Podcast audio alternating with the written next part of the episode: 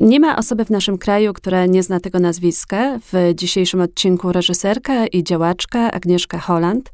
To dla mnie prawdziwy zaszczyt. Dzień dobry. Dzień dobry. Czy to, że obecnie podważa się pani miłość do ojczyzny, sprawia pani ból?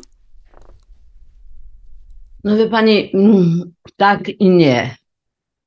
Znaczy, z jednej strony jest to bardzo przykre, bo mm, w ciągu mojego długiego dość życia wydawało mi się, że udowodniłam, że, mm, że Polska mnie obchodzi, leży mi na sercu i y, dokonuje różnych starań w różny sposób, żeby to zademonstrować, czy udowodnić, czy, czy napełnić treścią. Y, ale z drugiej strony wszystko zależy od tego, kto to mówi. To znaczy, w momencie, kiedy to mówią przedstawiciele obecnej władzy, e, ludzie, którzy ani z punktu widzenia moralnego, ani intelektualnego, ani patriotycznego, jeżeli rozumiemy patriotyzm jako, jako pragnienie e, dobra wspólnego dla, dla Polski i jej obywateli, nie są dla mnie nie tylko autorytetem, ale wręcz martwiłabym się, gdybym gdybym podzielała ich poglądy.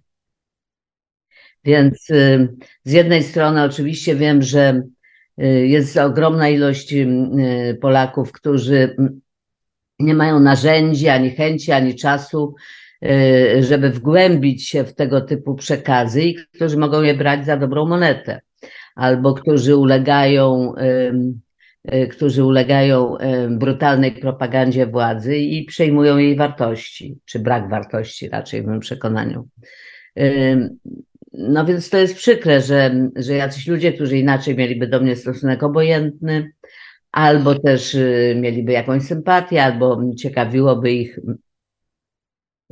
to, co robię, czasami przynajmniej, że oni znaleźli się w takiej grupie oczadzon, zaczadzonych y, y, prawdą o mojej potworności, dlatego że y, ja jestem jednocześnie teraz w deklaracjach tej władzy i nazistką, i Leni Riefenstahl, i Goebbelsem, i Himmlerem, i Putinem, i Stalinem.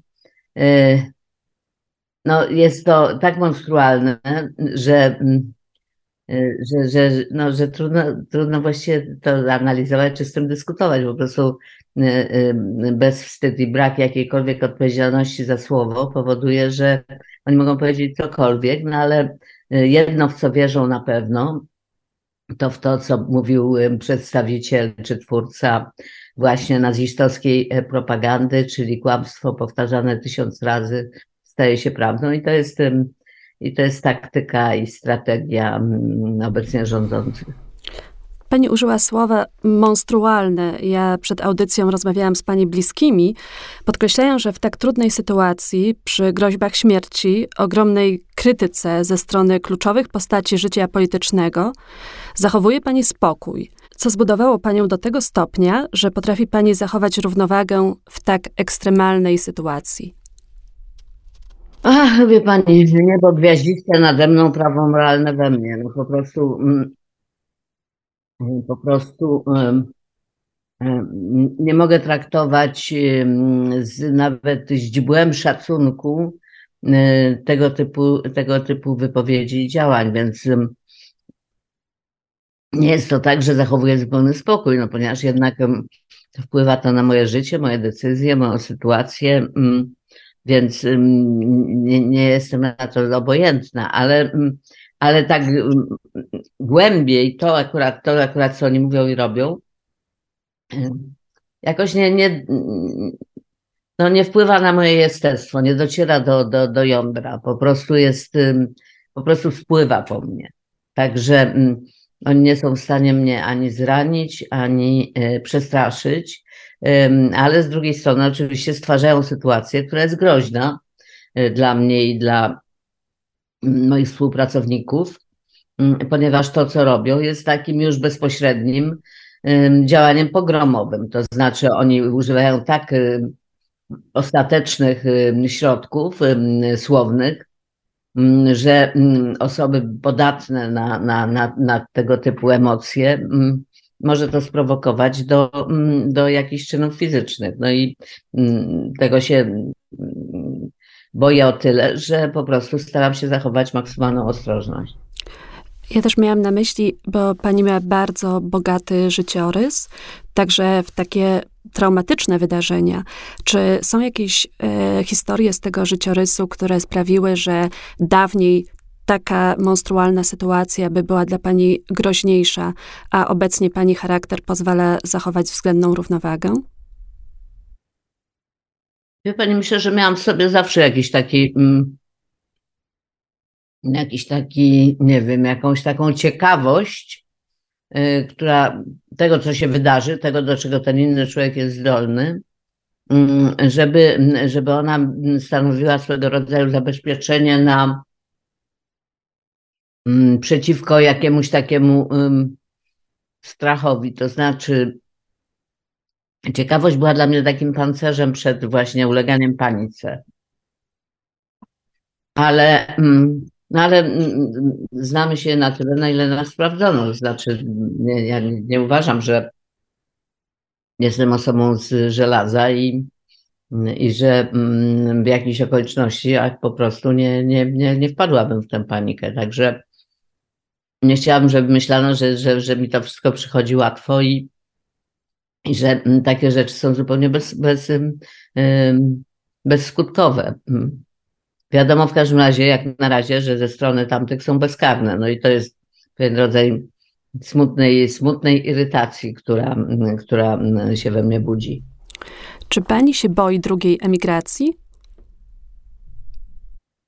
Mm, jeżeli, jeżeli ci y, E, ludzie utrzymają władzę w Polsce na kolejną kadencję, a być może na kolejne i kolejne, dlatego że tego typu agresywny, e, autorytarny populizm ma to do siebie, że stwarza środki e, ku temu, by nie można było oddać władzy. Więc jeżeli to się teraz wydarzy znowu, no to myślę, że kolejna emigracja jest koniecznością. Ja nie mam kontaktu z ludźmi, którzy uważają, że tylko świnie siedzą w kinie. E, na moich social media, czyli w pewnej artystyczno-medialnej sferze, pojawiają się liczne wpisy wspierające aktorów z festiwalu w Gdyni, oczywiście aktywistów. Ostatnio piękny wpis Olgi Tokarczuk. Ale jest też trzecia część tego dyskursu. Y, osoby z sektora bojowego, które są przeciwnikami obecnego rządu, y, w rozmowach prywatnych bardzo krytykują ten film, tłumacząc, że pewne brutalne zdarzenia, jak na przykład z kobietą ciężarną, dotyczyły konkretnego człowieka a obecnie zostaje nimi obciążona cała grupa osób honorowych, osób gotowych bronić ojczyzny w czasie wojny czyli polskich mundurowych. I tak odbierze ich e, świat. Czy dla pani ich obawy mają jakiekolwiek znaczenie? Wie pani, ich obawy są banalne dość, dlatego że mm, mm, jeżeli się zrobi film o jakimś fatalnym lekarzu, to całe środowisko lekarskie się burzy. Jeżeli się pokaże prawnika, który jest oszustem, to to samo spotkana ze strony prawników. To jest taka normalna obrona branży, która y, nie, nie, nie, nie, nie umożliwia mm, y, zobaczenia w niuansach przedstawionej rzeczywistości, a mm, sztuka, wydaje mi się, że ten film się, mm, się, się, się do niej zalicza, posługuje się niuansem właśnie, także jeżeli ktoś mógł mieć do mnie pretensje, że przedstawiłam go w sposób całkowicie niezniuansowany, to są białoruskie służby, bo tam nie zobaczcie promyczka słońca. Natomiast jeśli chodzi o E, o polskie służby graniczne, to wydaje mi się, że pokazuje ich wątpliwości, dylematy i, i, i, i mękę i, i, i, i, odruchy, odruchy mm, no po prostu ludzkiego współczucia i, i, i solidarności, ale też zagubienie, strach, y, y, ucieczkę w y, alkohol, czy, czy, czy, czy taką rubaszność. No są, po prostu pokazuje ich, pokazuje ich do, dosyć bogatym spektrum. E, a jeśli chodzi o świat, e, to, to wie pan, świat ma to w nosie. świat, świat, świata, świat nie, dokona, nie dokonuje ocen y, polskich służb mundurowych oglądając ten film, tylko najwyżej, najwyżej jeśli to złej, okrutnej polityki. I to, I to zresztą polityki polskiej w tym wypadku, ale również Unii Europejskiej wielokrotnie się tam o tym mówi. Więc, więc takich, którzy mogą mieć do mnie pretensje, że narażam ich błogostan w tym filmie, jest, jest bardzo wielu. Jeżeli się pokaże w amerykańskim filmie amerykańskiego policjanta, który jest okrutnikiem, to nie znaczy, że cała policja natychmiast śle jakieś listy protestujące. Myśmy, my, my po prostu żyjemy w jakimś takim e, sztucznym świecie, e, gdzie e, władza może robić cokolwiek, a obywatele nie mogą się bronić w żaden sposób, więc jest to jakieś absurdalne. Hanna Kral zawsze podkreślała, że każdy z nas ma w sobie cząstkę Marka Edelmana, ale każdy ma też cząstkę komendanta Treblinki. Czy Pani wie albo ma taką świadomość, które warunki wyzwalają tę cząstkę Edelmana? Tak, ja, ja mam podobny, podobny, um, podobną um, wizję ludzkości. Wydaje mi się, że z wyjątkiem jakichś absolutnych skrajności, z jednej strony absolutnego dobra, a z drugiej strony absolutnego zła w postaci jakiejś psychopatii, znaczy jednostek, które żywią się mm, okrucieństwem i krzywdą innych, albo jednostek, które są gotowe ofiarować wszystko swoje życie i, i, i, i, i nawet życie swoich bliskich, jak w wypadku mm, sprawiedliwych wśród narodów świata, by uratować innego człowieka, e, no to reszta z nas się składa z takiej szarej masy, w której potencjał dobra i zła jest mniej więcej podobny.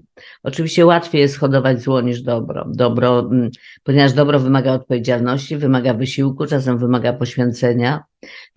Zło jest właściwie e, bezkosztowe.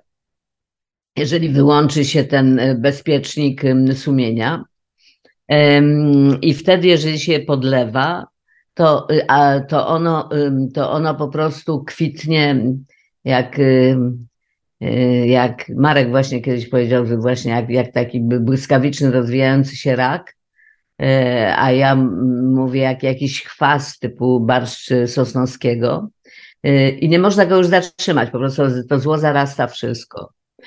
A te warunki, które właśnie to podlewanie, no tutaj jest ogromna odpowiedzialność autorytetów takich jak autorytet władzy czy autorytet kościoła, też do pewnego stopnia autorytety intelektualistów czy, mm, czy artystów, ale oczywiście ich skuteczność jest y, bezpośrednia, y, jest nieporównywalnie mniejsza niż te dwa pierwsze autorytety. Jeżeli właśnie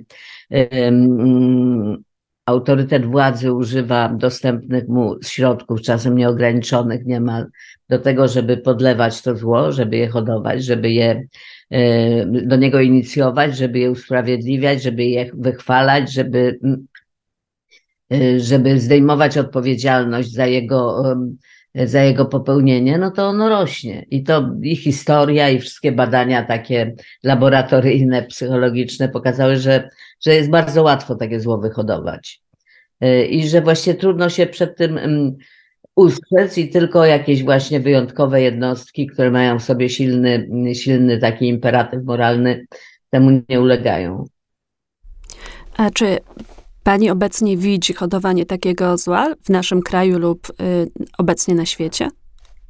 Tak, ja myślę, że na świecie zaczyna się takie, taka, taka bardzo konsekwentna hodowla zła i Polska jest tutaj, mm, no myślę, że nie wiem, czy w pierwszej linii, ale w każdym razie blisko awangardy. Hmm. A to, co się działo pod względem osób uchodźczych w innych krajach, w Grecji czy we Włoszech, też miało dla Pani duże y, znaczenie jako Europejki? Tak. Ja zaczęłam się tym interesować mm, no tak naprawdę muszę powiedzieć z, mm, z poczuciem winy, że dopiero gdzieś od 2014 roku, kiedy też geopolitycznie po, mm, połączyłam działania Putina wobec Rosji, wobec Ukrainy i, i jakąś taką jakąś taką, jakimś takim obnażeniem słabości Europy skonfrontowanej z kryzysem uchodźczym. I właśnie to, co się teraz dzieje, jest, jest konsekwencją tego. To mówię w sensie politycznym, w sensie budowania pewnych reakcji, pewnej, e, pewnej przestrzeni politycznej do tego, żeby, e, żeby rósł strach. Mówię o Europie cały czas. I żeby, i żeby tym strachem można było przy pomocy uchodźców bardzo skutecznie manipulować. I ta manipulacja jest zarówno zewnętrzna, jak i wewnętrzna. Mówię znowu o polityce. E, natomiast e, problem uchodźczy mnie obchodzi e, w szerszej skali, ponieważ w moim przekonaniu, niezależnie od tego, że dla dyktatorów to jest polityczne złoto, i tych zewnętrznych wobec, wobec Europy, i tych, i tych w środku, takich jak Orban, czy Kaczyński, właśnie, czy Salvini, czy Le Pen, to, to sytuacja narastania liczby uchodźców i migrantów jest nieunikniona, niezależnie od tej manipulacji, jak mówię. Po prostu sytuacja na świecie jest taka, że coraz większa ilość ludzi, y, rosnących zresztą populacji, y, nie będzie mogła żyć w miejscach, w których y, żyją i będzie dążyła, uciekała za wszelką cenę, próbowała się przedostać do, do miejsc, które są bezpieczne i gdzie jest ciągle bardzo dużo zasobów. No a te bezpieczne miejsca będą się mm, broniły przed, przed podziałem tortu i, i będą robić wszystko, niestety, żeby do tego nie dopuścić. Tylko, że stosunek, stosunek liczb jest tutaj jednoznaczny. Europa się zwija. Widzimy to w Polsce w sposób szalenie dramatyczny. Jeśli chodzi o demografię, po prostu nikniemy. Jest nas coraz mniej będzie nas jeszcze mniej, jeszcze mniej, jeszcze mniej. To jest proces, którego, no, którego się nie da zatrzymać, chyba żeby zmusić e, te jeszcze kobiety młode, które mogą rodzić dzieci, żeby rodziły co roku, żeby po prostu się zrobi hodowlę z nich. To jest jakiś, jakiś taki rodzaj opowieści podręcznej. I podobne procesy na różną skalę są właściwie we wszystkich krajach europejskich, też w Japonii. W związku z tym, no w związku z tym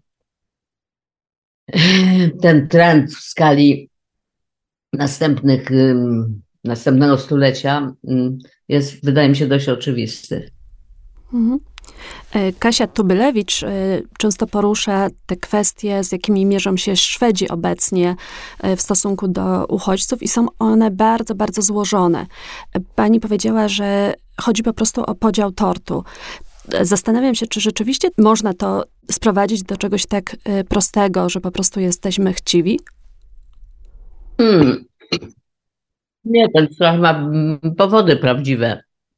Jesteśmy przyzwyczajeni do naszego życia, naszej kultury, naszej cywilizacji, naszego mm, sposobu widzenia świata, stylu życia, mm, kuchni, zapachów, miliona rzeczy, mm, które dają nam poczucie bezpieczeństwa i takiej, no, takiej swojskości. I napływ migrantów jest dla tego wszystkiego zagrożeniem. Mm, niezależnie od tego, mm, czy są to, mm, czy oni chcą nam odebrać coś naszego, czy chcą po prostu wejść w naszą przestrzeń. Hmm. No i to jest, to, no oczywiście, że to jest złożone. Hmm. Tu mówimy o zjawiskach, które wykraczają poza, wydaje mi się, że już, że już wykraczają, że już po prostu, już jest za późno na to, żeby, żeby mówić o tych w kategoriach Obawiam się, no nie, nie znaczy to, że nie należałoby tego robić, ponieważ się tego nie robi w kategoriach mm, rozsądnej, mm, proludzkiej, mm, wkluczającej e, polityki migracyjnej. wydaje mi się, że po prostu y, stojąc wobec wielkich liczb, y, naszą reakcją, mówię naszą, no chociaż mam nadzieję, że tego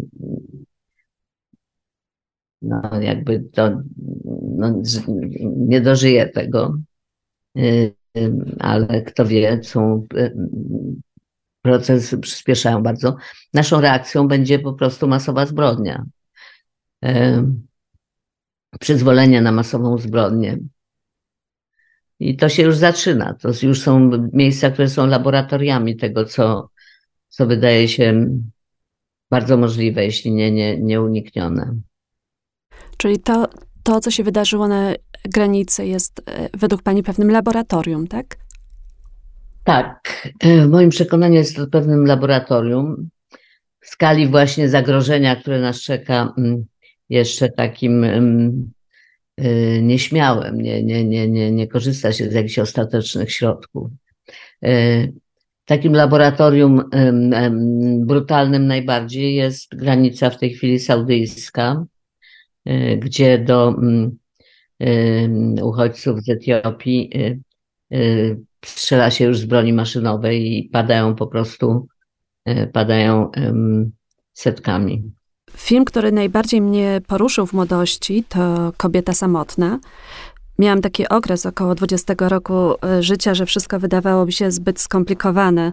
E, zamknęłam się wówczas z reportażami Hanny Krell, książkami Marii Janion, Kapuścińskiego, Capotti, Mejera oraz światem filmowym. E, pamiętam, że ten film poruszył we mnie wszystkie struny – dla słuchaczy, którzy nie widzieli, Bogusław e, Linda wciela się tam w postać okaleczonego rencisty, który zakochuje się w samotnej listonoszce. Do tej pory pamiętam wiele zwrotów. E, na przykład myśli pan, że skoro jestem kobietą samotną, to wszyscy mogą mnie krzywdzić? W których aspektach reżyserka samotnej kobiety i zielonej granicy to ta sama dziewczyna, a w których się pani zmieniła? No przybyło mi lat. Niewątpliwie i doświadczeń, ale mm, myślę, że jądro nie jest jakieś takie bardzo różne. Ciekawość, empatia, niezgoda na, mm, niezgoda na krzywdę, ale z drugiej strony próba takiego zdystansowanego sposobu opowiadania o tym, unikanie mm, szantażu emocjonalnego, za to dążność do tego, żeby dotknąć w nas widzu, e, słuchaczu, e, coś e, takiego jak, nie wiem, sumienie. Czy pani kiedykolwiek bała się cancel culture? Tak i nie. No, znaczy, no, trudno, trudno, się, trudno się bać wszystkich jakby wynalazków współczesności. Boję się mediów społecznościowych, boję się artificial intelligence, boję się, e, boję się właśnie łatwości, z jaką można manipulować ludźmi teraz i prowadzić ich do zbrodni. Ale że ktoś mnie akurat skanceluje, Myślę, że to może być koszmar oczywiście, jeżeli nagle całe życie kogoś takiego jak ja zostaje y, y, skancelowane poprzez jakieś jedno wydarzenie, albo jeden czyn, albo jedno kłamstwo, y, no to jest to koszmar. Nie zastanawiam się, jakbym na to zareagowała, gdyby doszło do tego takiej jakby skali pełnej. Wyobrażam sobie, jak czują się ci, których to spotyka. No myślę, że, że, że, że, że, że budzą się z, ze snu z jakąś nadzieją, że, że, to, że to się tylko śniło. Myślę, że to takie zanegowanie, zanegowanie jakiejś podstawy czy, czyjegoś życia, osobowości, biografii jest czymś bardzo trudnym, dorobku. No myślę, że to jest bardzo trudne. Ja, mm, y, y, ja bym no, takiej cancel culture, jaka teraz właśnie dzięki mediom społecznościowym y, y, istnieje, to znaczy ta szybkość, bezrefleksyjność i y, ostateczność takiego aktu, bez przeprowadzenia dogłębnej, dogłębnej analizy i głębokiego śledztwa i zrozumienia, że każdy czyn ludzki, każdy człowiek jest skomplikowany i składa się z wielu czynników, a nie tylko tego jednego. Y, przy, przeciwko temu jestem, jestem temu bardzo przeciwna. Hmm. W środowisku filmowym mówi się, że wielu reżyserom zdarzały się takie sytuacje, które z dzisiejszej perspektywy były nie, by niedopuszczalne w przeszłości. I y, że wielu aktualnie nad sobą pracuje, żeby być spokojniejszym na planie. Y, mówią, że pani stała się też delikatniejsza. Czy, czy ma pani taką refleksję, że rzeczywiście stara się pani y, w, w takich sytuacjach brać pod uwagę, co się obecnie dzieje?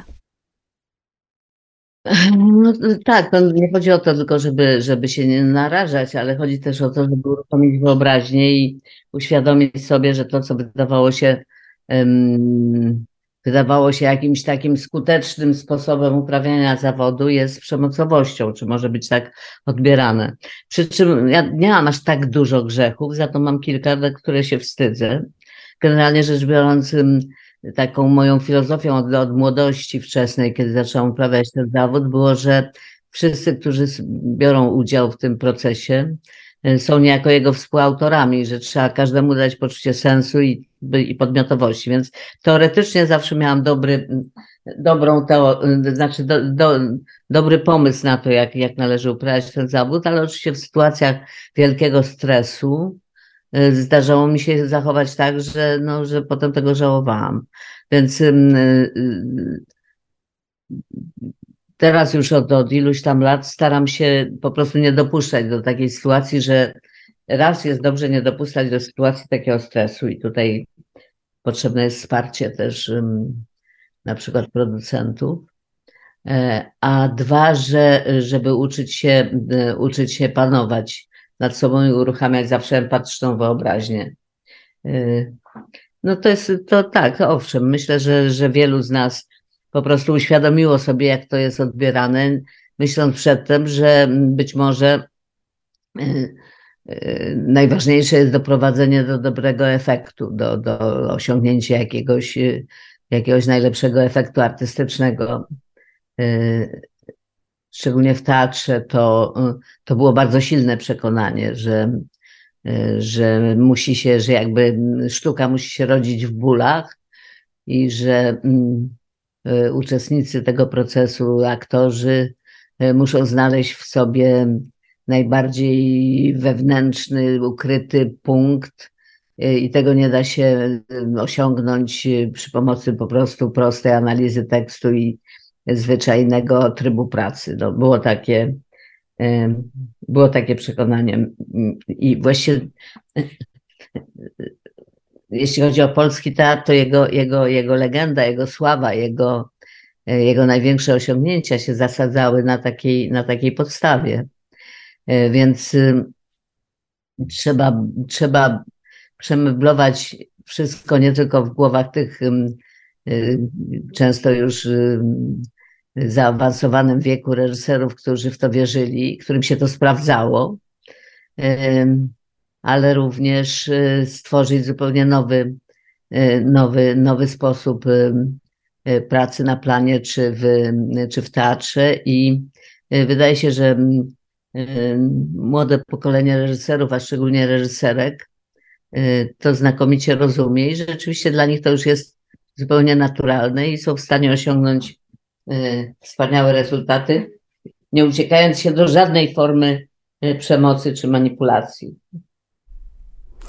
Tak, oni mówią, że to jest dla nich natu naturalne, ale że z drugiej strony warunki w Polsce są trudne i że y, reżyser naprawdę ma i mało zdjęć, mało dni zdjęciowych i mało pomocy, że w przykładowo w Hollywood liczba asystentów reżysera pozwala na to, żeby bardziej przejmować się nie tylko poprawnością polityczną, ale też w taki empatyczny sposób po prostu drugim człowiekiem, żeby nie traktować skrótowo pewnych form y, przekazu, a że w takich sytuacjach bardzo chaotycznych, właśnie powstawania dzieła, ktoś może nawet podniesienie głosu potraktować jako y, atak na swoją osobę. Czy pani myśli, że w kontekście warunków pracy, czyli już tutaj myślę nie tylko o pracy reżyserów nad sobą, ale też y, producentów i osób finansujących filmy w Polsce, y, zachodzi też zmiana na, na, na korzyść? No myślę, że jest ta świadomość, że, że trzeba uważać tutaj, że to jest. Ale czy zachodzi, no trudno mi powiedzieć, nie, mam aż takiego doświadczenia. Yy, w Polsce kręciłam ostatnio Zieloną Granicę właśnie i to była bardzo szczególna produkcja. Yy, bardzo szczególna, dlatego że mieliśmy bardzo mało czasu, bardzo mało pieniędzy, takie poczucie misji ze strony również ekipy. Yy, kręciliśmy, była to praca w dużym stopniu kolektywna, również w sensie reżyserskim. E, dlatego że e, miałam, zaprosiłam dwie współreżyserki do współpracy, e, młode, młode reżyserki, które reżyserowały tak zwany, ja to nazwałam parallel unit, równoległy, równoległą ekipę. Mieliśmy tylko 24 dni zdjęciowe, a materiał filmu, materiał tej opowieści jest bardzo bogaty. E, więc żeśmy podzielili mm, się scenami i mm, przez ileś tam e, dni część zdjęć po prostu właśnie kręciliśmy na dwie ekipy. E, I, no i to też, to też jakby zmienia, zmienia, że tak powiem, autorytaryzm ewentualny. Taka kolektywność pracy w ogóle, do której ja dążę już od, od dłuższego czasu, no, otwiera na dialog i otwiera na, na, na wsłuchanie się w innego, więc, więc ja, ja, ja to bardzo cenię. Nie, nie zawsze jest to możliwe, być może, nie przy każdym projekcie, e, ale, ale przy moich filmach ostatnich to zdecydowanie się sprawdziło. E, no i e, no, no, no, ale się trochę, trochę poszłam w inną stronę niż mnie pani pytała. Y, jeśli chodzi o warunki właśnie pracy y, na planie w Polsce, to moim zdaniem one są niedobre. Znaczy organizacja pracy jest wadliwa i to powoduje nieefektywność, y, niejasność co do podziału ról, chaos i w związku z tym zmęczenie i, i, i agresję. I tutaj ja kilkakrotnie próbowałam jakoś namówić ludzi do innego, y, do innej organizacji, ale, ale się, mm, odpadam od tej ściany. Y, I ja zauważyłam, że Polska, jeżeli kręcę w Polsce, abstrahuję tutaj od tego ostatniego projektu, bo on był szczególny, jak mówię, y, to, to, to, to często klnę. Po prostu wydobywają mi się wydobywają mi się jakieś brzydkie słowa, które, które po prostu są takim no, piorunochronem dla, dla, dla, dla, dla, dla, dla emocji, dla, dla frustracji. E, jak kręcę w Stanach Zjednoczonych, no to w ogóle, w ogóle to się nie zdarza prawie, albo w ogóle się to nie zdarza. E, a ja, ale nie zdarza się to również, jak kręcę w Czechach nakręciłam dwa duże y, projekty, znaczy miniserial i film w, w Czechach i nie zdarzyło mi się ani razu, żebym, żebym miała potrzebę jakiejś y, ekspresji gniewu czy frustracji. Y, także no, czeskie filmy nie mają większych budżetów niż nasze, prawda? Mhm. Więc, więc to polega na, na na jakiejś kulturze stosunków międzyludzkich i na organizacji pracy, której sprzyja i reżyserowi, i reszcie ekipy. Po prostu y, bezkonfliktowo i bez, bez wchodzenia sobie w drogę. Y, każdy wie, co ma zrobić i bierze za to odpowiedzialność, a osobą synchronizującą to jest drugi reżyser, który nie jak u nas jest tylko na planie i nie zna reszty aspektów produkcji, ale który jest w produkcji od początku do końca i jest prawdziwą, prawdziwą prawą ręką reżysera. I on sobie dobiera współpracowników w zależności od potrzeb. Czasami potrzebuje trzech asystentów, czasem czterech, czasem jednego, no to zależy, zależy jakiego typu to jest produkcja. I to po prostu jest racjonalnie życzliwie dla, dla, dla, dla mm, logiki i atmosfery pracy zorganizowanej. W związku z tym można osiągnąć świetne rezultaty, nie posługując się żadnego rodzaju przemocą, a przeciwnie, będąc w takiej harmonijnej współpracy wszystkich ze wszystkimi. A to jest bardzo fascynujące, co pani mówi, bo rzeczywiście um, ja słyszę taką bezradność e, w głosie reżyserów, którzy mówią, że to właśnie jest uzależnione od dużych budżetów, których w Polsce nie ma. A z tego, co, co twierdzi pani reżyser, to niekoniecznie, bo w Czechach te budżety są takie same, także można po prostu generować kulturę pracy. Tak, to jest kultura i organizacja pracy. Mhm. A kultura w dużym stopniu e, jest punktem organizacji, właściwej organizacji. Mhm. Pamiętam piękny program y, rozmowy z mistrzem Leszka Kołakowskiego. Y, mówiła Pani o miłości do wzajemnego inspirowania się. Kto obecnie Panią inspiruje?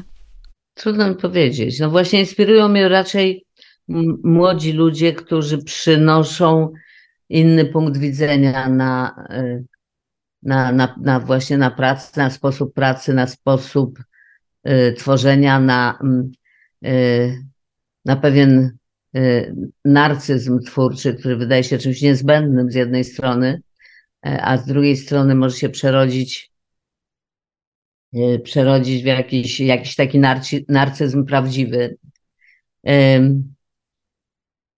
Tak, z moich rówieśników, czy z ludzi trochę młodszych.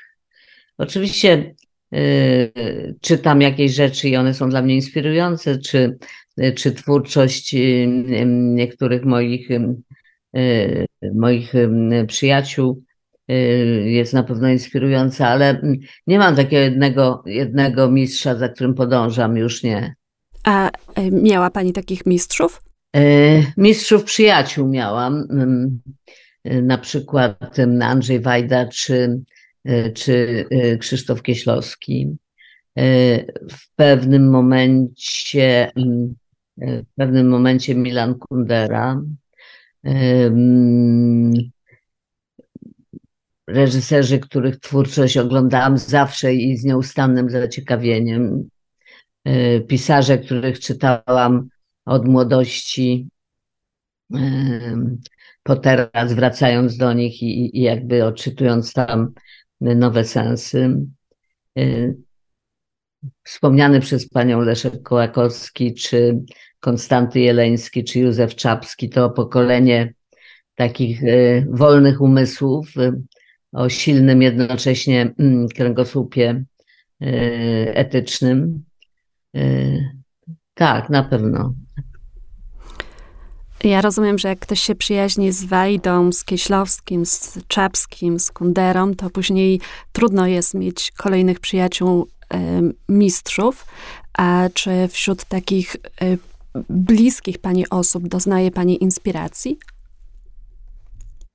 Tak, tak, oczywiście. Jestem otoczona ludźmi, którzy są y, wielkoduszni, w, że tak powiem, w, y, w dzieleniu się swoim, swoją wiedzą, pomysłami, ocenami, duchowością. Także tak, przyjaciele są inspiracją dla mnie, czy bliscy. Montaż Zielonej Granicy odbywał się w pani domu w Brytanii. Czy ten dom, pani pies, Berek, y, przyjaciele przynoszą ukajenie i w jaki sposób pani regeneruje swoje siły?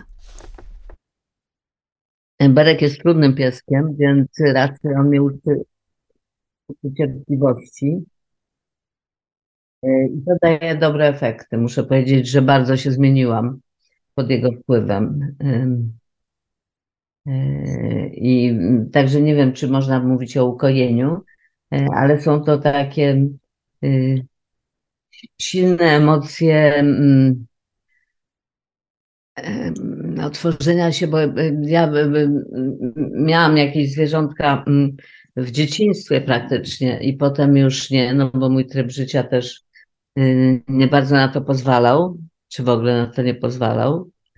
E, przemieszczania się nieustanne z kraju do kraju, z miejsca na miejsce.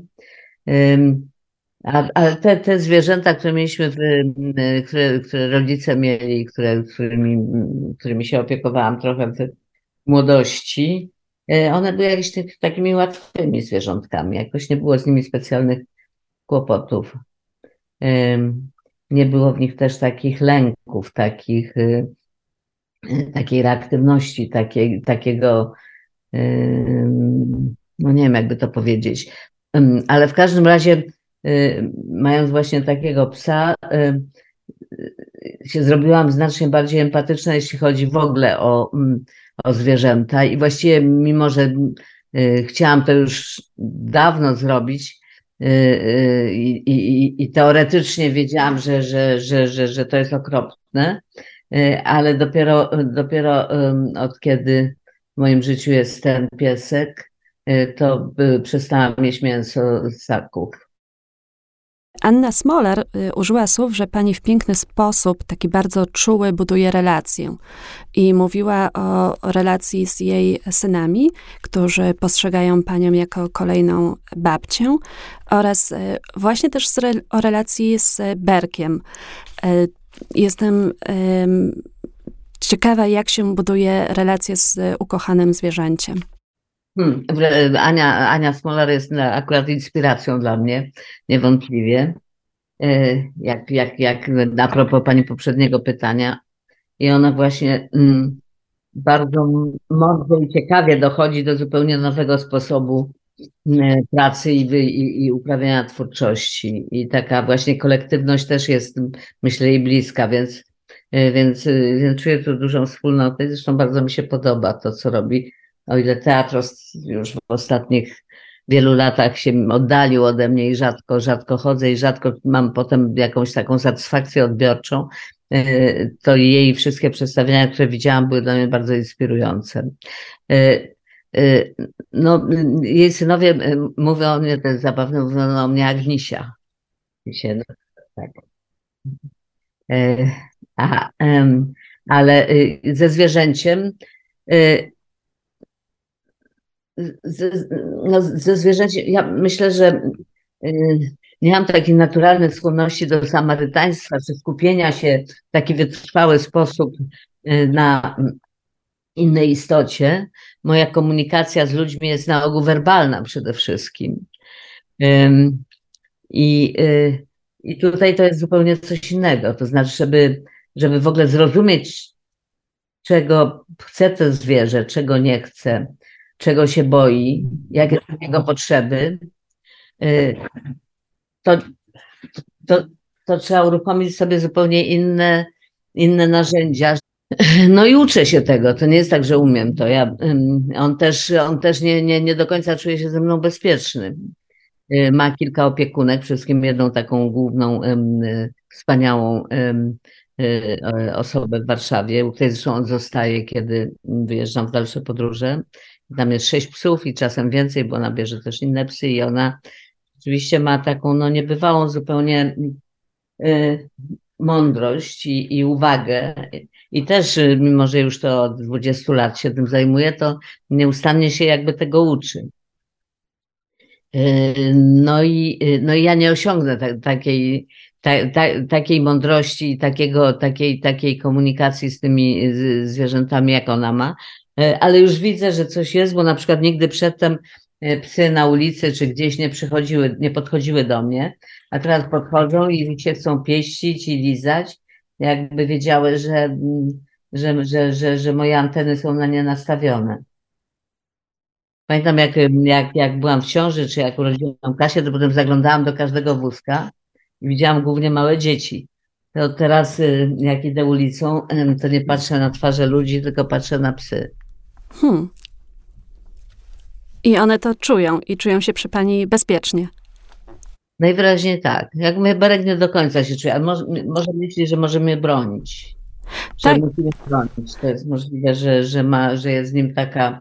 Bo na przykład było bardzo zabawne, bo mm, teraz właśnie jak byłam w Polsce, to um, z powodów, o których mówiliśmy na początku naszej rozmowy, y, y, zorganizowano dla mnie dwóch panów, którzy stanowili no taką, e, tak, tak, tak, taką ochronę e, stałą w momencie, kiedy się przemieszczałam. I zresztą nie było to niemiłe, bo czułam się zaopiekowana i, i, i byli bardzo sympatyczni i ciekawi, fajni, fajni ludzie. No ale tym niemniej dwa wielkie drągale, a widzi człowieka, którego nie zna, zwykle szczeka, jest, ma taki pierwszy jego odruch, jest taka obrona, a szczególnie jak są wysocy mężczyźni, y, no to wtedy może się rozkręcić, nakręcić tak bardzo, że, że może chapnąć. Y, tymczasem, więc odwlekałam ten moment konfrontacji między, między panami a Berkiem, no i na, na końcu już, kiedy wyjeżdżałam, się nie dało tego uniknąć. Y, I, no, i, no i Berek rzeczywiście szczeknął na tego pana.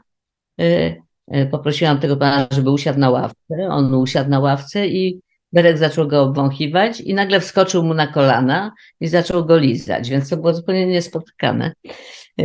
I moja przyjaciółka powiedziała, no, że widocznie on wyczuł, że ten pan jest od tego samego co ty, to znaczy co on, to znaczy, żeby go chronić, żeby mnie chronić. Mm. A to bardzo ciekawa interpretacja. Czyli takie połączenie między tym wysokim panem, do, potężnie zbudowanym, a nie wiem, czy Berek jest małym pieskiem, jak on wygląda? Pewnie takim 12-13 kilo, 14 w zależności od pory roku. To musiała być bardzo y, słodka scena. E, y, pani profesor Irene Grossfeld y, powiedziała, to znaczy ja zapytałam ją, jakie słowo jej przychodzi do głowy, jak o pani myśli. Wie pani, które słowo? Nie. Czułość. Powiedziała, że pani jest niesłychanie czułą osobą. E, I ja chciałam zapytać jeszcze, co wyzwala w pani te uczucia czułości, jakie sytuacje? Nie wiem, ja myślę, że to jest jakby takie uczucie, które człowiek sobie ma po prostu do świata i do ludzi, i do zwierząt. E, I oczywiście ona się nie manifestuje bez przerwy do wszystkich. No nie ma dla mnie czułości do pana Ziobro na przykład, czy pana Dudy, też nie ma, już nie mówię o innych panach. E, e, no ale i tak boję się, że jest we mnie mniej agresji pod ich adresem niż powinno. Niż na to zasługują, tak może. O, to ogromnie ciekawe. A rozwinie pani, dlaczego jest mniej tej agresji? To znaczy, co oni w pani wyzwalają? No ciekawość. Mhm.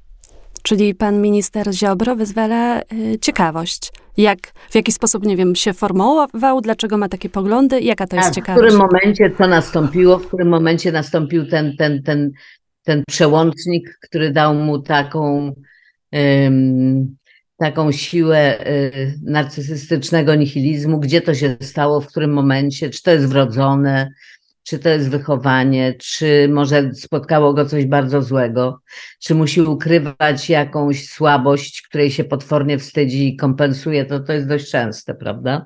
Y, no to taką ciekawość, jaką, wyzwa- jaką, jaką wyzwala w pisarzu, czy, czy, czy w scenarzyście, czy w reżyserze y, inny człowiek, y, a czym ten człowiek jest bardziej skomplikowany, albo, albo jeśli niesie w sobie jakieś jakieś takie zło immanentne, to ta ciekawość tylko rośnie. W końcu to nie jest przypadek, że tyle jest y, filmów czy seriali o y, serial killers. Y, no, zło nas fascynuje jakoś. Tylko, że z drugiej strony muszę powiedzieć, że mnie już od dość dawna fascynuje bardziej dobro. To znaczy, fenomen zła w pewnym sensie jest opisany dobrze, jest, jest gdzieś tam zrozumiały, w każdym razie przewidywalny. E, natomiast fenomen dobra jest rzeczywiście trudny do wytłumaczenia, do zrozumienia, do złapania, gdzie, skąd się to bierze. Hmm. Czyli podchodzi Pani do tego wszystkiego także w stosunku do y, ministra, także w stosunku do prezydenta czy premiera w taki analityczny sposób, z analitycznym umysłem. Tak. Hmm. Bo to są też. Znaczy, że nie ma jakichś emocji, że nie, nie, nie, nie, no, że nie, no, nie jest to tak, że, że, że patrzę na nich jak, jak yy, yy, ornitolog na ptaki, czy, czy, czy, czy taki, co bada owady na, yy, na książce jakiegoś. To, to, nie, to, to nie jest aż tak. Jednak budzą we mnie żywsze emocje niż, niż tylko takie czysto badawcze. Mhm. Ale, ale nie jest tak, że. Mm, ale te emocje nie. Prze... Znaczy, mnie się wydaje, że w ogóle ciekawość od, od, od, od, od dzieciństwa była moją taką najsilniejszą cechą, wydaje mi się, i ciekawość ludzi głównie. Bo nie ciekawość taka typu naukowego, bo to bym wtedy wybrała inną zupełnie ścieżkę. Więc ta ciekawość ludzi, ich mechanizmów, ich wzajemnych powiązań, ich uwarunkowań, ich potencjału, ich tajemnic. Y, no i tego, co się wydarzy. Nawet jeżeli to, co się wydarzy, będzie bardzo złe, to ciekawi mnie, jak to będzie. To odczuwałam na przykład, jak jako młoda osoba zostałam zaaresztowana i spędziłam w więzieniu jakiś czas. Kiedy mnie aresztowali, to wyglądało zresztą dość upiornie, bo to było czeskie więzienie, które y, miało silne stalinowskie tradycje. W 60, 70 roku to się zdarzyło. Y, I, y, I kiedy mnie tam już prowadzili, zamykała się ta brama za mną i miałam, wiedziałam, że, no, że to już nie jest na przesłuchanie, ale że to jest na nie wiadomo jak długo. To nie odczuwałam strachu ani rozpaczy, tylko ciekawość właśnie ciekawość, jak to będzie wyglądać, ciekawość, co się wydarzy, ale też ciekawość, jak ja się znajdę w tej sytuacji. Niesamowite. Czyli pani e, w sytuacji zagrożenia nie odczuwała w ogóle takiej sytuacji, że jest zamknięta, nie wiem, klastrofobiczna i tak dalej, tylko po prostu ciekawość, co będzie w następnej godzinie? Tak. Czyli takie bardzo skupienie na tym, co jest tu i teraz, nie na tym, co będzie z, no bo przecież... Nie, no gdzieś... oczywiście, jak długo mnie będą trzymać, ale nie, znaczy przeżywanie tego, co jest tu i teraz i taka ciekawość, co z tego wyniknie, jak ja się wobec tego odnajdę i co jeszcze może się zdarzyć. No tak jakbym była na jakiejś takiej dokumentacji. Hmm. Właśnie e, dużo mówił o tym Leszek Kołakowski, tylko nie e, nawiązując do pani, ale że e, w takich ekstremalnych, trudnych sytuacjach właśnie człowiekowi pozwala przetrwać, jeżeli jest nadal ciekawy świata, jeżeli nadal zachowuje w sobie ciekawość świata. I ciekawe, bo mo możliwe, że skoro się przyjaźniliście, to on gdzieś to zauważył też u pani. Możliwe.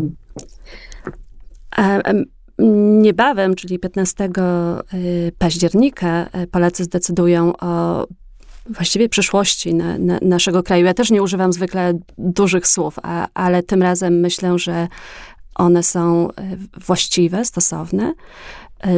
Tutaj każdą audycję kończymy pewnym apelem. Audycja nazywa się O milimetr do przodu. W ostatnim odcinku pani prezydentowa apelowała do polityków o małżeństwa dla osób e, jednopłciowych. My jesteśmy w szczególnej sytuacji. Ta pani prezydentowa? Pani prezydentowa Kwaśniewska. Aha. No nie... tak, no pora by mogła.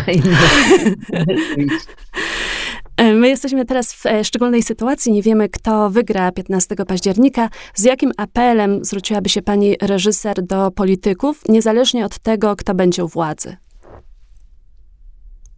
Um, no, Wie pani, to nie jest niezależnie od tego, dlatego że jeżeli u władzy będzie obecna opcja, to ja nie mam co do nich apelować, bo po prostu mój głos nie tylko nie, że zostanie wysłuchany, ale zostanie wręcz y, zniszczony, poniżony, obśmiany, więc nie, nie ma co apelować do ludzi, którzy, y, którzy robią to, co robią tak, jak to robią i którzy posługują się najbardziej niegodziwymi narzędziami, żeby osiągnąć swój cel, czyli, czyli władzę. Nie, nie wierzę, że coś się może zmienić na lepsze z ich strony. Nie wierzę. Myślę, że to będzie, że raczej, że raczej um, czeka nas eskalacja i to dość szybka tych wszystkich złych rzeczy, które już i w życiu publicznym, i w traktowaniu, i w rozbijaniu wspólnoty, i w kwestionowaniu sojuszy,